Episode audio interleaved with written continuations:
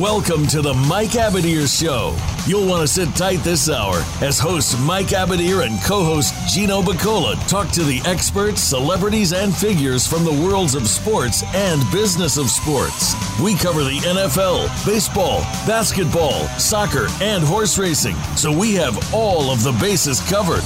Now, we just need your participation. Here is your host, Mike Abadir. Thursday, May 19th, 2022. This is your host, Mike Abadir, on the Mike Abadir Show. Hope everybody's having a tremendous, tremendous, wonderful sports week so far.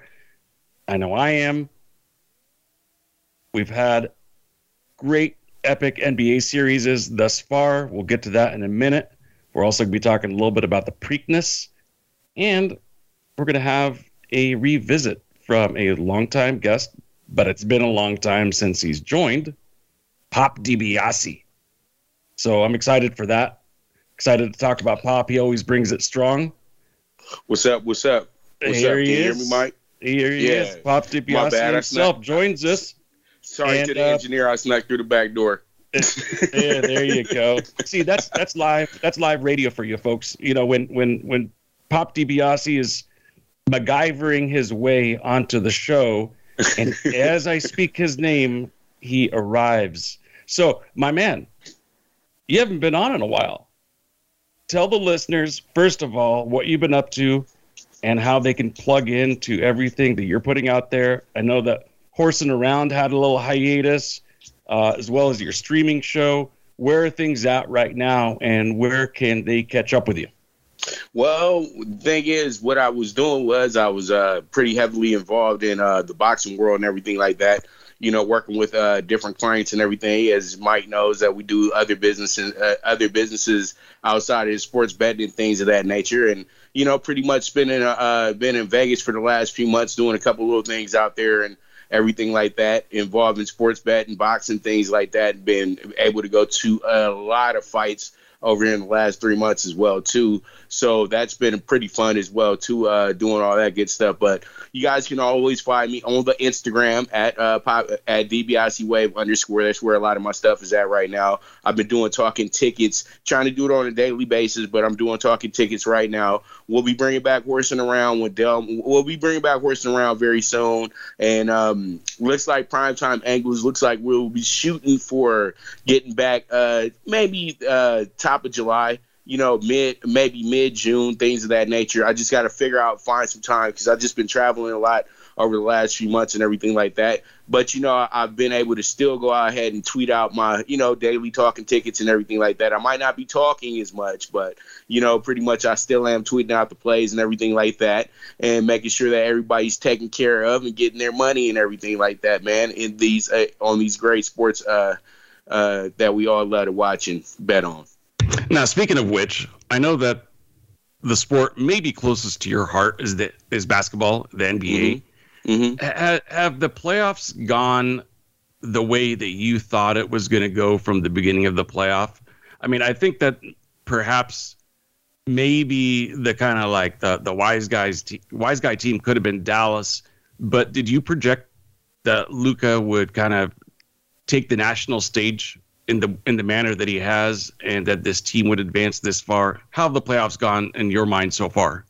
Well, with Luka's playing style, it was inevitable that this was going to happen. It seems like every playoff he does something exciting.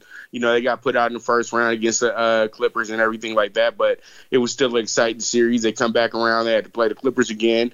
It was another exciting series, but you know, pretty much they didn't. You know, things didn't work out for them, but.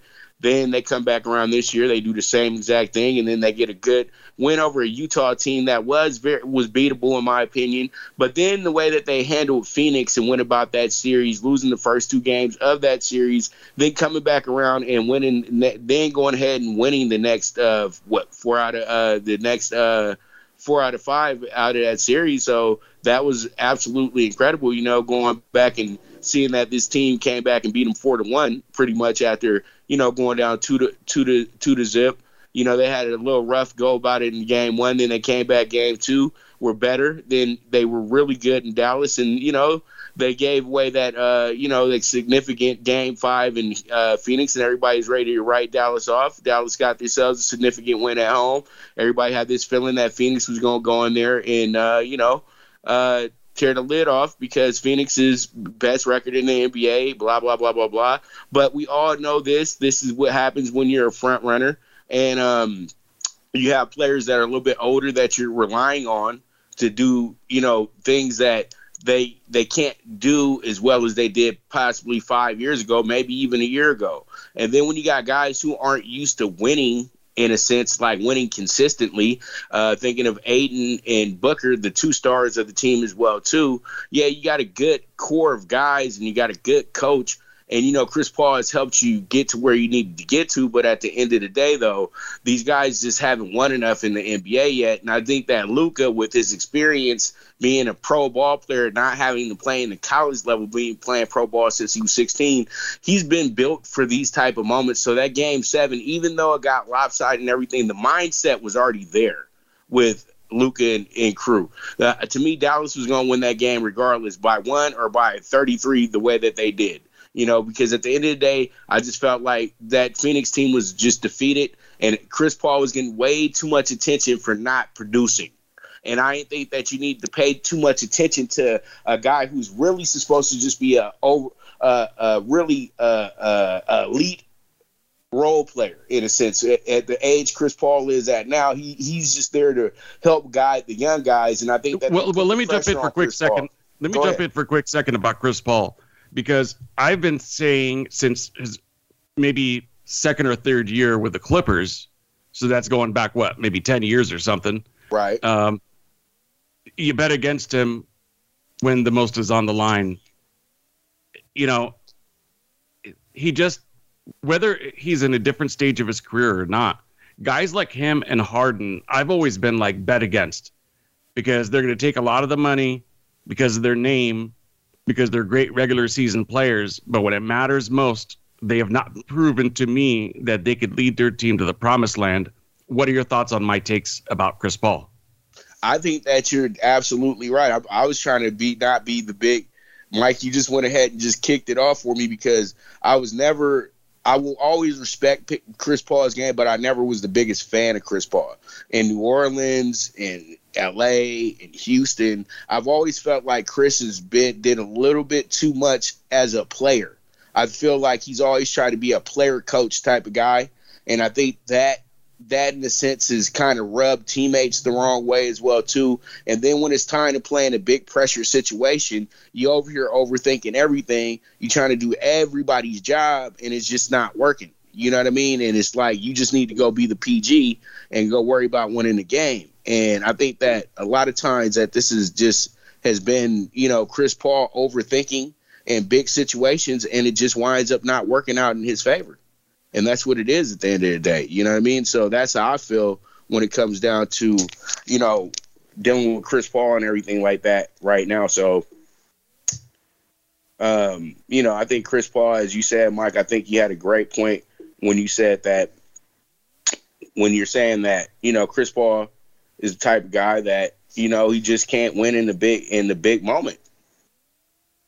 Yeah, man. I mean, just that's the track record so far you know, and I know that uh, you know some guys came out uh, and and made some pretty strong statements against Chris Paul. Um, there might be some haters out there, but the reality of it is, the guy's in every freaking State Farm commercial over the last few years, and gets a lot more publicity than maybe some deserving players. At some point in time, if you can't advance in these series, especially in series where your team is the favorite you know, it's not like they're the underdog every time, right? Some of those Clippers teams with DeAndre Jordan and Blake Griffin and great supporting cast, Jamal Crawford, and I can go on and on and on. You know, there were series where they're up three to one and up going, you know, in in the close a closeout game, only to choke it. And when you have that many of those in your resume, uh, that's definitely a knock against. But let's let's kind of shift the focus a little bit because you know, one of the things about this show that I love is that when you make a mistake, you're always going to be corrected. We don't have like PTI. You know how at the end of their show they have like that uh, what mistakes did we make, you know, or Colin Cowherd has uh, what we got right, what we got wrong. You know, for me, it's off off the show uh, errors and omissions. And I had said that the uh, Warriors in Phoenix were one three in terms of their ranks in the uh, conference. Excuse me, one two, uh, but they were actually one three. So apologies to Memphis for bypassing them as the number two seed. Uh, that was the one three. So now we're left with a three four in the West. Pop, um, but we have the one two confirmed in in the East. What are your thoughts about the Celtics run thus far? Not to say that it's unexpected, but I think they've had to beat some pretty formidable foes to get to this point.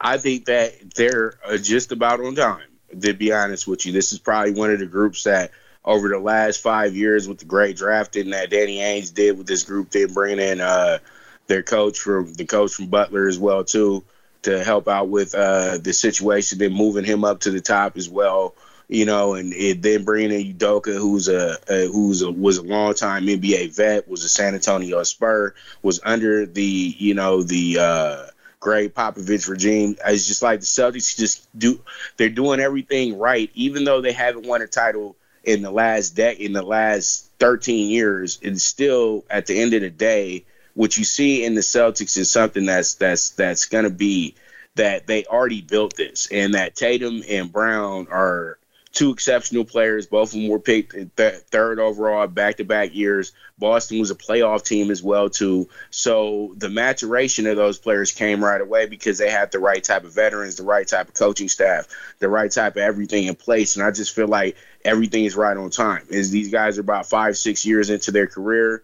Uh, Tatum and Brown, they're very comfortable on who they are, and that's has been the biggest thing for the Celtics. And I think the X factor for things is is guys like Marcus Smart, who's an all around everything player who plays great defense as well too. Also the defensive player of the year, and he is the vocal leader of that team as well. So that works out very well that they've had all these guys that have always been Boston guys. They don't have guys coming from uh, I played for six other teams before I got here. It's that they got what you said on your tweet. They got the Celtic pride and they got these guys that have stuck together. Now they might not win as consistently as Bird and Russell and those guys did get into the finals every single year, damn near but they are making it to where they can't possibly get to the finals. And they've always been an attractive destination for any basketball player, just simply because they're like the New York Yankees, the Boston Red Sox. You just start seeing the lure of things and you say, damn, you just start thinking about the history, the titles, all those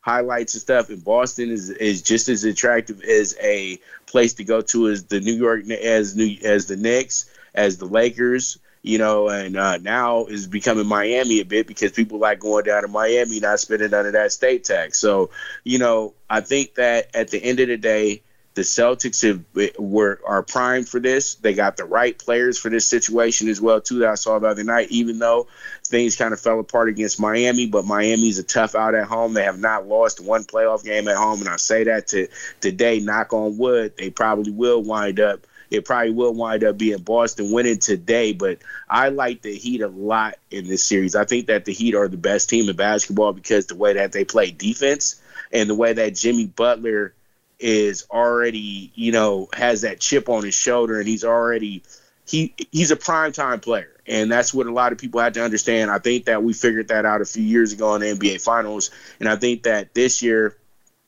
is showing out that Jimmy's came full circle. He's healthy and he got a good team around him. He got a lot of guys that just do their job. So that's why the Heat they're in a good spot because they got one of the better coaches left in the playoffs as well too.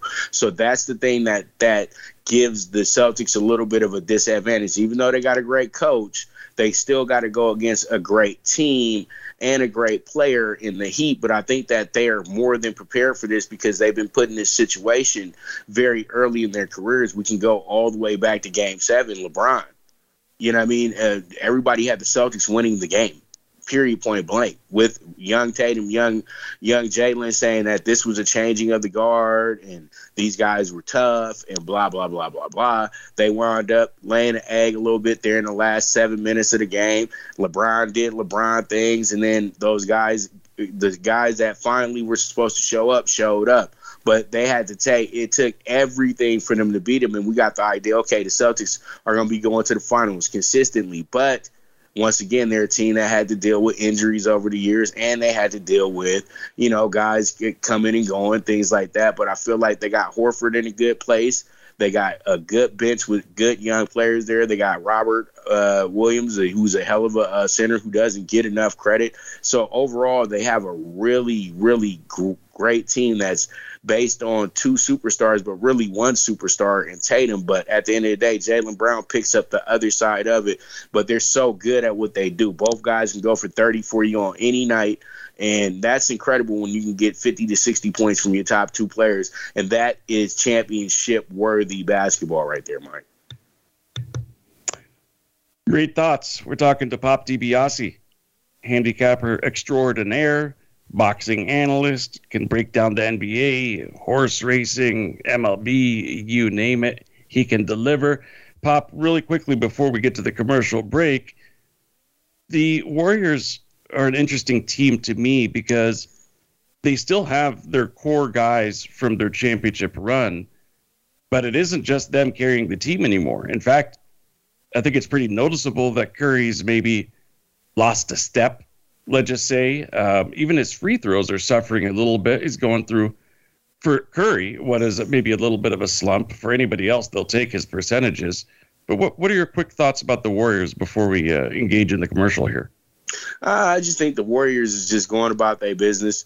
Is Curry is the fact that Curry doesn't have to do so much. So then, since he's not shooting so much, it doesn't look like he's doing so doing too much. You know what I mean? It does it looks like he's little off, he's little down. I just think that he's been he's done it smart and he's just playing within the offense now and that's all he's doing now is just playing within the offense and he's doing what he has to do and you know he's going to do his star stuff but I just think that sometimes those little tricks that you do from before they work at they work for a certain period of time, but they're not going to work forever. You know what I mean? Like, you can't keep throwing up a three point shot and then turning around and thinking that it's going to go in.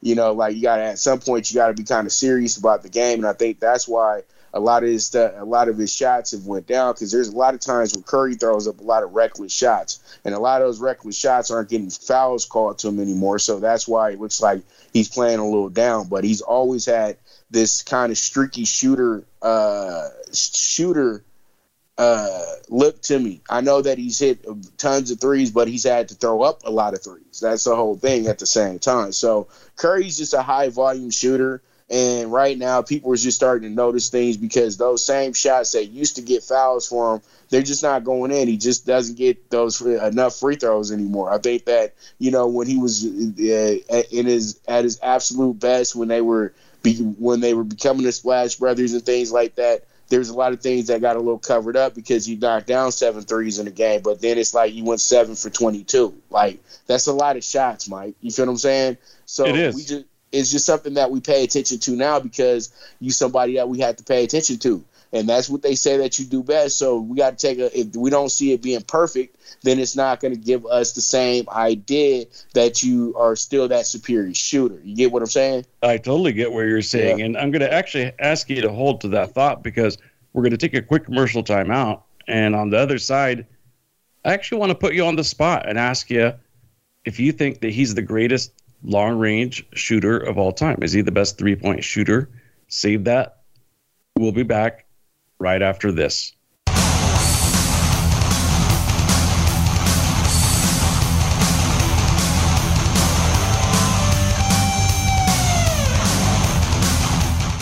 Follow us on Twitter at VoiceAmericaTRN. Get the lowdown on guests, new shows, and your favorites. That's VoiceAmericaTRN. Want to play the ponies and win? At Winning Ponies, we go inside and behind the scenes with the top jockeys, trainers, and handicappers. The Winning Ponies radio show with John Englehart, racing's regular guy, is the perfect complement to the Winning Ponies handicapping website. Catch us live every Thursday at 8 p.m. Eastern, 5 p.m. Pacific on the Voice America Variety Channel. Win prizes just for calling in. Voice America programs are now available on your favorite connected device, including Amazon, Alexa, and Google Home. Through streams with Apple Podcasts, TuneIn, and iHeartRadio, listening to your favorite show is as easy as saying the show name followed by the word podcast. Hey, Alexa, play Finding Your Frequency podcast. If that doesn't work, try adding on TuneIn or on iHeartRadio or on Apple Podcasts.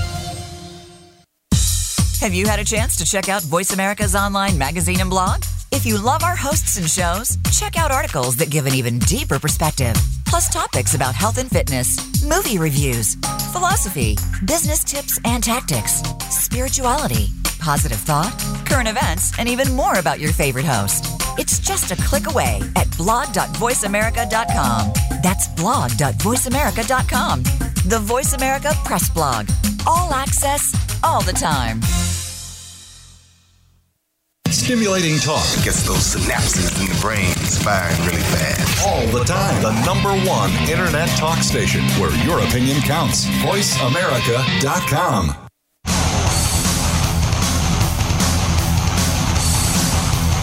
This is the Mike Abadir Show.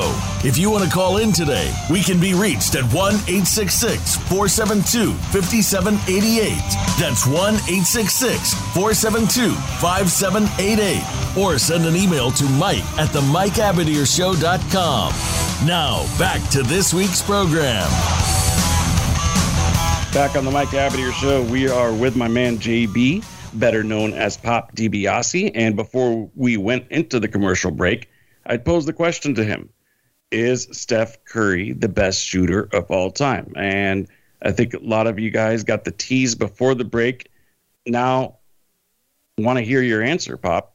From your perspective, is he the greatest shooter of all time? He set all sorts of records and he's won championships. Is that enough to declare him the king of the long range? No, because I think that at the end of the day, Curry is a great shooter, but they'll get mad at me when I say this, but I think his father might have been a better shooter than him because his father played in a different NBA where you got to come off the screen and roll. You de- the defense, the guys right in your chest. It's it's different. Guys aren't playing zone. They're not giving you five feet to th- throw the ball up. Things of that nature. I think that the way he had to go about his three point game was just crazy because the same way that Curry makes the fans stand in go in uh, San Francisco and Oakland is the same way his dad used to make people stand up in Charlotte as well too. I remember those Sunday games uh, where they would feature Charlotte because you know they had Mourning and Larry Johnson. They were, you know, they were selling jerseys. So, you know, if you're selling jerseys and they got you Saturday morning on uh, the NBA inside stuff, then they got to put you on NBC once in a while, right? So pretty much, you know, what they, you know, you, you, get out there. The one game that they did have it was against the Knicks. And um, you know, the guy who started the show was Dell Curry. So when his son came onto the scene and was so good in college and was hitting all his th- jumpers and three pointers, I said, well, you know, his dad was a hell of a shooter too, and if his dad played today's NBA, he will probably be the same type of player. But if you put Curry Steph in that NBA, then he would be just like his father. And his father was one of the top uh, three point guys, but he wasn't the top three point guy. There was guys like Tim Legler who were more spot up. You know, he pull up, he's a guard. He can pull up and just throw a three right in your face. You know what I mean? Guys like that who won the three point contest, who consistently were top uh, three point shooters and things like that. The three point shot is a lot more easy you're to throw up now. Because before that used to be a great chance for a defender to go ahead and play his best defense to catch a guy on the perimeter. You know what I mean? And make a guy really work. You know, but nowadays, since guys have got a little lazy, everybody wants to get their points. You're gonna cheat off that a little bit. You're not gonna put as much effort into trying to stop the the you know probably the worst type of shot that you can take, even if you're a great three point shooter in a set. You know what I mean? But if the shot's wide open, it's wide open, so you'll take it, right? But if you got a couple feet off of you, then you'll take it as well too. But I'm talking about in a day where they barely had enough breathing room. So it's just different. It's just differences in areas. Like if you say about this area is best shooter, okay, Curry, no doubt about it. And I'm talking about before they put the zone into the NBA. I mean, uh, after they put the zone into the NBA, yes, you can put Curry up there as probably the top guy, but I think Klay Thompson might have some say in this as well too. You know what I mean? At the end of the day, because he's a great shooter, and I just really think Larry Bird to me is probably the greatest shooter of all time because you got to understand that the elements that Larry used to shoot the ball in and then come into the NBA and be able to do what he did. You know what I mean? And just easily. And then we just all go back to the perfect 30. You know, the guy comes in the room and says that I'm gonna beat you, you, you, and you. And the guy drank a six pack of uh, Bud before he walked out there too. Goes out there and annihilates the field. So that's why I say that you know we can say greatest shooter when you say breaking records is for Curry, but when it says if I got to play a game of horse, I think that I'm gonna have Bird, and I think Bird will win that. Wow, hot take there, man. Yeah, I like hot it. take. I might even take uh, like Mark it. Price over him, dude. I might even take Steve Kerr over him. Well, it'll be really interesting to see what kind of three point percentage those guys would have today if they right. played in today's world. That's what I'd well, like to see. I think Kerr's Kerr is actually a, possibly an all star. Kerr is, is would be a poor man's Tyler Herro. wow. You know what I mean? Like Tyler Herro is really good because he's athletic, but in all in all, though, all in all, though, you know, he, he, guys like Steve Kerr could really shoot. You know, so you know, and so you know, it is what it is. But it's just the way that the game is played nowadays. So you're gonna always try to call him the greatest shooter, in my opinion. I think that a lot of players that have came into the league the last five or six years have created themselves really good three point shots, and I think that it's a good way to go to. But at the end of the day, it's going to be it's always styles, style matchups make fights, right? And I think the NBA still can play will have to still adapt to whatever that team is good at doing. They don't need to everybody doesn't need to adapt to doing the same thing because then the game is not exciting anymore. Completely agree with what you're saying by the way. And it's interesting because it's it's kind of hard to compare eras in the sense that each era has a different set of rules, um, trends, etc. But to, to me, sometimes it's almost as ridiculous as like you remember that power hitter in baseball, Adam Dunn, or even yes. like more recently, like Marcus Semien, right? right? So it would be like somebody saying uh, those guys are more prolific home run hitters than Reggie Jackson because they have more 40 home run seasons. It's like, well, come on, man, give me a break. They played in different eras, right? Back right. then, it wasn't like home run or nothing like like it is today. So you can't even compare Adam Dunn because he had a bunch of 40 home run seasons batting 200 to somebody that's as prolific as Reggie or any right. of the power hitters over the years. And you could kind of apply the same logic in basketball too. It's really tough to compare these statistical accomplishments when, like you said, you know, the implementation of the zone and allowing guys to be able to uh, play this brand of basketball. Uh, but the interesting thing to me, though, is I remember a bunch of like 150 to 148 point games, you know, massive scoring back then. So if if the league was trying to revitalize scoring, why was there more scoring back then than there is today still? Right. So, so why why did they score why did they score more in yesteryear than today? Well, you know, just because I'm gonna tell you like this: lazy defense, it's just lazy basketball in general. They let you be lazy on defense, so you get a little lazy on offense, so you wind up having games like that. But I don't know though, Mike, because I've looked at a lot of games from back in the day, and the game be finishing up 79 to 76 and 85 to 87 and things of that nature in the NBA, and I don't see a lot of games finishing up like that nowadays. Those are like Pistons and the Knicks, huh? Yeah, because they didn't even have this. I don't even think they used to have the over and under as high as they do now. Over and unders used to be like maybe 180, you know, high one, you know, like so. And today, it, it, if you get it at 195, that means that oh, oh god, that means that they're not going to score. Or 206, oh, oh god, I got to take it. You know what I mean? So you know, you see those low, you see those low numbers, you think you might be able to hit it. You know. Yeah, no doubt, man. You know, maybe, but, maybe a but I know what you're saying, like you're saying. There's a lot of bad teams in the NBA because the bottom half of the NBA is bad.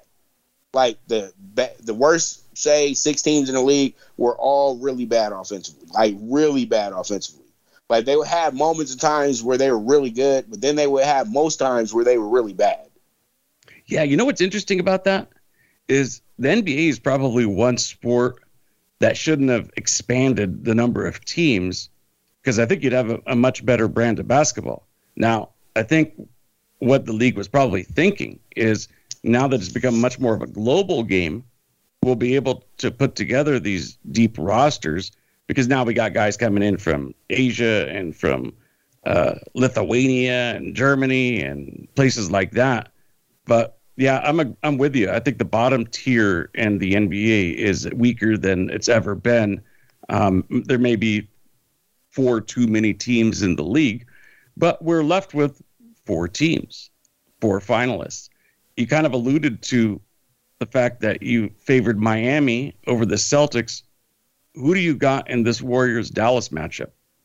You know what? You want to dream big and say, man, you want to see the Mavericks do it all, man. You want to see. We just got done watching Winning Time. You want to see Luka maybe pull off some some real Luka magic, look like he magic Johnson or somebody taking his boys to the all the way to the NBA Finals and things like that. But it's just not going to happen. They do got a group that I do like a lot: Spencer Dinwiddie, Jalen Brunson. Those guys are great basketball players. They got rid of KP, a guy who was kind of a hold up for that team as well. You know, I mean, he did. It didn't work out the way that they wanted to. They was thinking about Nash and Nowitzki. Nash and Nowitzki cannot be duplicated, just like Kobe and Shaq can't be duplicated. You know, we got to stop trying to do these things. So pretty much, you know, because those guys, yeah, people have to really understand that Nash and Nowitzki came there. They were together, and they weren't in the league that long, and they were both foreigners. They were both, and they were that they, they were rare.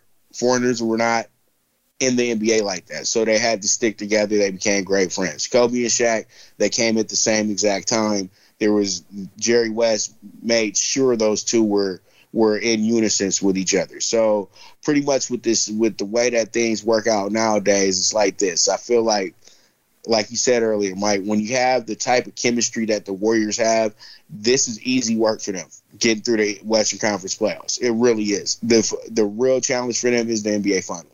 Let's keep it real. Because that's where they're going to get their that's where they're going to get their challenge at. That's where they're going to have to really work at. That's where they're going to really have to do what they have to do to get where they have to get to. You know what I mean? Because this right here is going to be a tough series. It is. But that doesn't necessarily mean that it's going to be a series that's going to favor um, you know, the Mavericks in any sense because the Mavericks are still a puppy here and they still learning and that's the whole thing. Jason Kidd, phenomenal coach, uh, to, two years removed from a championship as an assistant coach with the Lakers. And you know he did. He was a part of Dallas's team when they did win a championship. But what he did was he showed what they're building now. You know, I mean, with now they have a great coaching kid. Kidd has a great team in the Mavs. They're about a player away from being where Luka really needs to be, like a real PTP or not somebody like Porzingis, who was already damaged goods by the time he got there. The guy had to split his kneecap open. He's never been the same player since. And all it was was New York getting rid of a guy before they had to pay him. So pretty much, you know, that was more of a hype than anything. And I think that Luka has got somebody in Dinwiddie, and he got somebody in Brunson, and he got somebody in Finney as well too. But I think he needs a little bit more. Reggie Bullock, good player. Uh, you know, Wes Matthews, uh, decent player. He, he didn't do too well with the Lakers, but I think that they need that that other guy, that guy that can step in and say, okay, Luka's kind of Luka's out tonight. I can get forty. You know what I mean? And that guy can do what he has to do. And I think that will come into the power forward center position where they a guy can be dominant on the boards as well. So I think that they need a guy that's a real good two way player, and that's what will put Dallas over the top. But for right now, they just got to deal with the, the, with the with the OGs as you as you like to say. They're at that point now to where they're like the Detroit Pistons when they had Chauncey and Ben Wallace and Rip Hamilton and um, you know all those and all those great players that they had on uh, the the Pistons. Then they're like the Lakers when they you know when they had it with Shaq and Kobe and you know Derek Fisher and all these all these great players that win championships. Same thing like when you think about the Spurs, you know I mean? It, they're in the same group. You know what I mean? The Warriors have won championships and the four and the three guys that the three amigos that were drafted to be there are the ones that are still there. Even though Iggy had to move a couple places before he came back, Iguodala is probably the biggest piece to the puzzle that anybody is because when once Iguodala got there, that's when the real winning started. So him coming back has made it made them even more confident in what they can do. So I think that the Warriors already knew it didn't matter what seed they were going to be in the top four that they were going to be able to make some noise, make some moves, and do what they had to do. And I think that they one big challenge they got over, and that was going to be that was the Grizzlies because the Grizzlies to me were a better team overall. They just didn't. They just Ja Morant got hurt at the worst possible time, and that really just took the air out of that team. Even though they had a great Game Five win, and you just knew that Game Six was going to be all bad for them. But if they had Ja Morant, then they could have won in uh, oh, in San Francisco. Um, they would have split in San Francisco, and they possibly would have probably won it, won the series in six. To be honest with you, because there was there was nothing that they could really do with Ja Morant in that series until his his knee got hurt. So that's what that's my two cents on that. I think the Warriors will have themselves a good a good little little workout before the finals and whoever they play in the Eastern Conference is going to bring their absolute A game to them, and the Warriors are going to have to be ready because they keep saying the champions coming out the West. I think the champions coming out the East. I kind of agree with you. I think those two teams in, in the East might be tougher overall and can clamp down defensively um, better than the two teams in the West. So I think mm-hmm. that'll, uh, you know, either way, I don't, you know, some years you're kind of like, man, MLB or NBA hopes that they don't get this matchup in the finals because that would be devastating for the ratings or whatever. I think any combination that you get here works out for the NBA, right? I don't think there's like a combo like Dallas and, and Miami. Well, there's a storyline, repeat of the finals. Uh, they've met before there. How about Celtics and the Warriors? That'd be cool to see, right? I mean, any, any matchup is good, right? Right, because it doesn't matter because they've already failed. The the idea was Lakers Brooklyn. That's what the idea was. Lakers Brooklyn so they could sell to Kyrie, so they could sell to KD, so they could sell to AD, so they could sell to LeBron, so they could sell all the storylines that go across that make it real fun on social media for people. This is a real bad this is a real basketball playoff season. You know what I mean? This isn't about the the characters. This is actually about the teams. That's why I think it's kind of a breath of fresh air. And it started last season with the Suns and the Bucks quietly. Even though it didn't get the ratings that they wanted to get, by the time the series was over, everybody was watching. Everybody by the time the series was was getting to right where it needed to get to, everybody was watching. So yeah, it was very compelling it, for sure. It's, yeah, no. it's a championship series. People are going to watch. It doesn't matter. Even though I didn't watch the World Series last year, I'll keep it honest because I was that devastated over my Dodgers. no surprise there. I know you bleed Dodger blue. In fact, let's talk about the Dodgers in a moment here. Let's take our final commercial timeout. We'll come back. We'll talk about the Dodgers and I'll also give you guys my Preakness picks out the door here. Stay with us. We will be right back.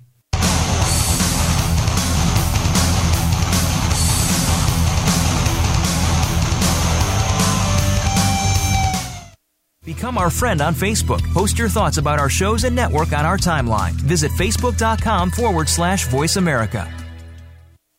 Tune in to the Voice America Variety channel on the Voice America Talk Radio Network. Voice America Variety broadcasts a diverse array of topics, reaching a global community. Our experts come from all walks of life, and the topics they discuss are everything from current events, arts and entertainment, leadership, parenting, relationships, self improvement, career advice, and a variety of other topics. Check us out today. You're sure to find something of interest. Voice America Variety. Talk on today's hot topics. Sports continues to grow and evolve to ever increasing prominence in today's society. On All Around Sports, host John Inglesby will connect with the leading newsmakers from the sports world, including players, owners, and fellow sports journalists, discussing the top news and events that are relevant to sports today. John will also report from and offer his experience of the world's top sports events. Tune into All Around Sports with John Inglesby, Mondays at noon Eastern Time, 9 a.m. Pacific, on the Voice America Variety Channel. Have you become a member yet? Sign up now to become a member of Voice America. It's always free and easy. Plus, you get to take advantage of some great member benefits. Get unlimited access to millions of hours of on demand content across all of our channels. Keep track of your favorite episodes, shows, and hosts in your own customizable library. Find out what shows you might be interested in based on your favorites. Plus, you get insider access with our newsletter. Membership gives you more. Sign up at voiceamerica.com and click register at the top right. Streaming live. The leader in Internet talk radio. VoiceAmerica.com.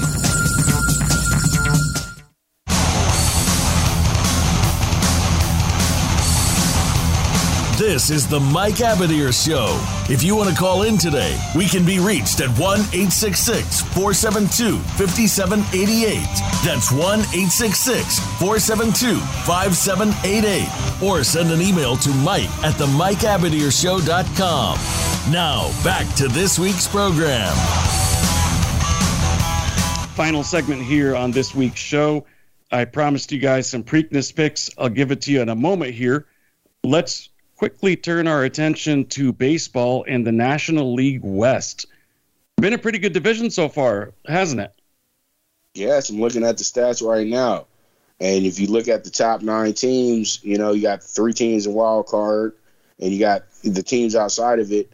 It looks like all six, six out of the nine teams that are that are available for those spots. You know what I mean? Top top nine spots, you know, is are in the the West, Mike. This is incredible. And the funniest thing about it is the Dodgers have been on a torrid pace, and there was times where the Padres were kind of lagging it a little bit, but the Dodgers just ran into a little bit of a cold streak, losing four out of five after. But that was before that was before this four recent four game sweep.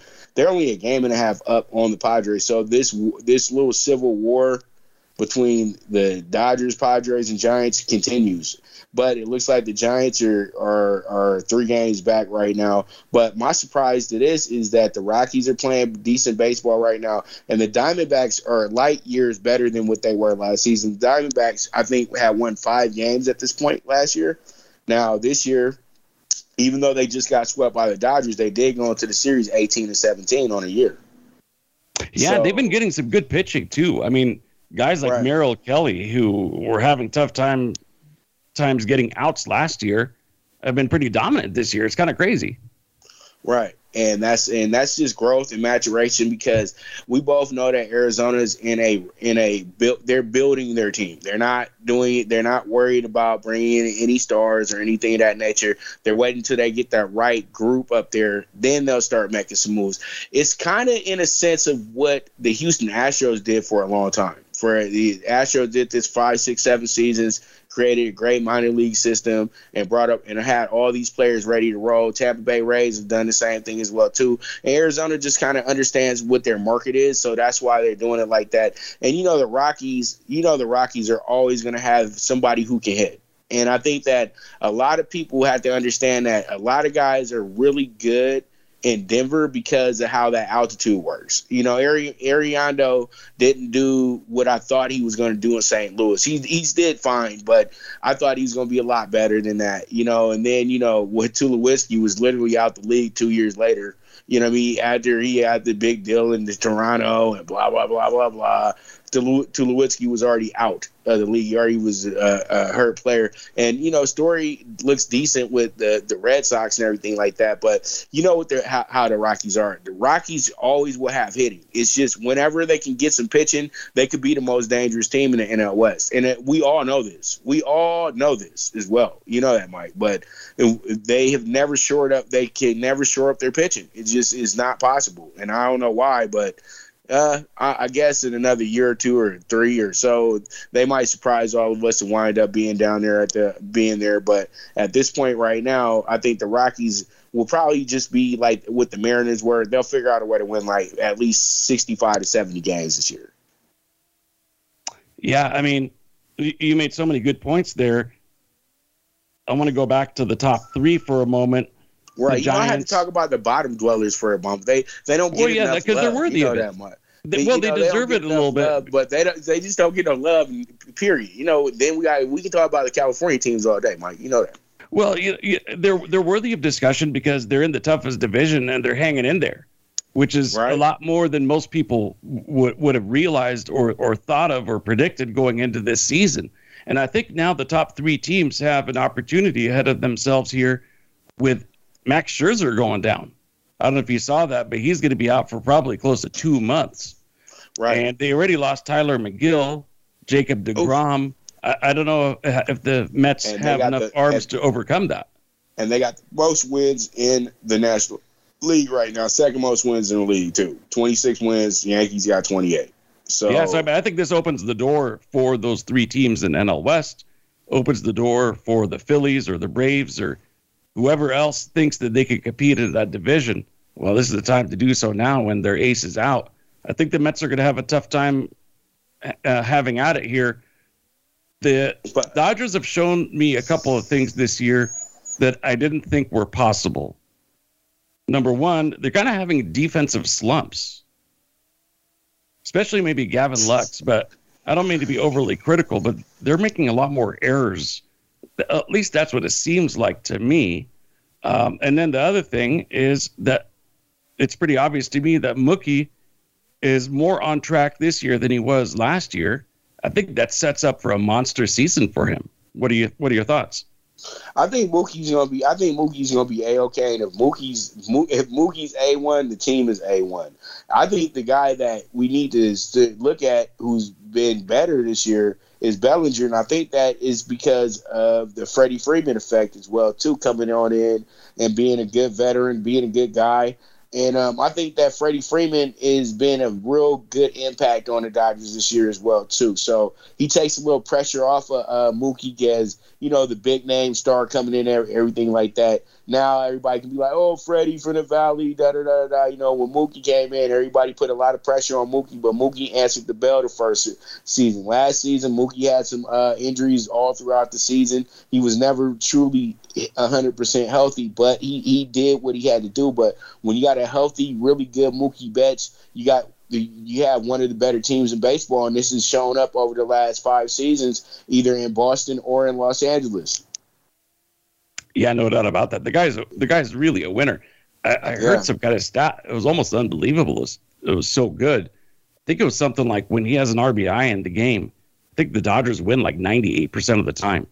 I mean, that just mind boggling in baseball. 90% of anything is huge, but in baseball, that's pretty monstrous. So the Dodgers go, they live and die kind of with, with Mookie Betts. And so far, so good for them. I think it'll continue. I think he's going to have a monster year. And we haven't seen that streak yet from Freeman where he hits, you know, five home runs in three days and, and bats 400 for like a two week period or something.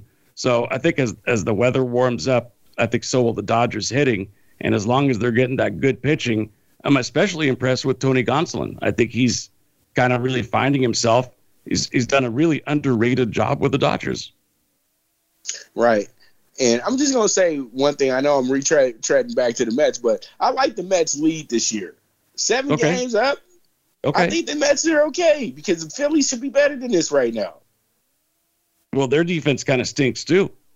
Right, because I'm looking at the record right now, and I'm like, the Mets have uh, some good. The Mets got the most room out of everybody in uh, baseball right now, and with the way that the Braves aren't showing up this year, I think it'll be all right for the uh, Mets. The Mets are a good road team this year, from what I'm seeing, and that's Yeah, they where really they've have had their problems at is on the road because we all know that they they don't play great at home, but they figure out ways to get sweeps, you know, once a month, but on the road though that's the that's the key to me mike is that if you really good on the road and that's why the padres are still in the race they got the best road record in uh the national league 14 and 7 so you know you look at those things this is why you're still in the race yeah that's why you're still in the race you know so pretty much but it's still early though because we, we always got to remember nationals nationals was the last place team in the middle of may and the top of June, and then next thing you know, they playing in the wild card game. Next thing you know, they playing in the first round. Next thing you know, they playing in the uh, CS. Next thing you know, they win in the World Series. So, you know, you can't count these teams out in mid May, in my opinion. You know what I mean? Or late May or wherever we,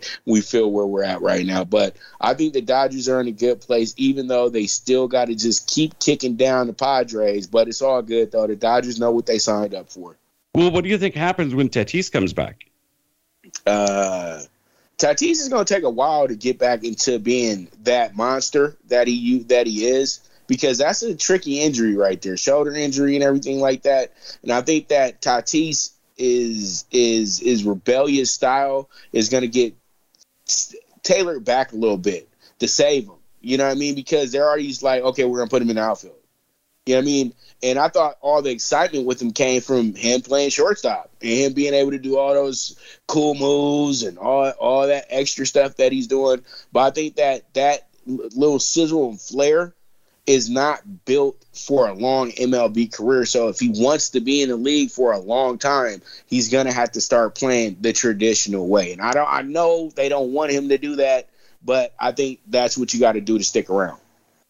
Yeah, I think you're right because maybe the most uh, exciting player in the American League, young player uh, Byron Buxton with the mm-hmm. Minnesota mm-hmm. Twins, they're kind of doing the same thing with him, which is trying to figure out how to manage his play so that we could get full seasons out of the guy. And here's the funny thing about it, though. You're trying to get a full season out of the guy. So what's the twin solution? We're going to give him every third day off. so to try to get a full season out of him, you're going to wipe away a third of his season. How much sense does that make? Right. And I just, and I'm telling myself, I'm asking myself. So when the team gets really good, you still going to have that option. And that, but but they're all right right now. They're up three games in the uh, Central. It must yeah. be working and they're they they're pretty good at home. But see, at the end of the day, the Central is such a fickle division. Like you don't want to be the team that's up in mid May. We saw who was up in mid May last year. They wound up faltering pretty quickly. Well, actually, the White Sox were up all season. Let me take that back. You know what I mean? I think they might be in good shape here. The Twins, the only team that they might need to worry about is the White Sox because the Guardians are still trying to deal with getting used to the name right now, in my opinion. they sure are. And plus, they, they still haven't got Bieber or Plesac back on track yet. So those guys have had season long slumps so far early in the year. But let's see if they get back on track. If they do, they may have a say in that division. But if they keep stinking up the joint, Guardians don't have much of a chance to compete in that division. Let's quickly go to the AL West because I think the Astros were kind of handed that division before the season started. But the Angels kind of uh, have have I know they're the little stepbrother of the Dodgers when it comes to L.A. baseball, but they're kind of having a, a, say when it comes to the AL West race. Not not so fast with the Astros, right?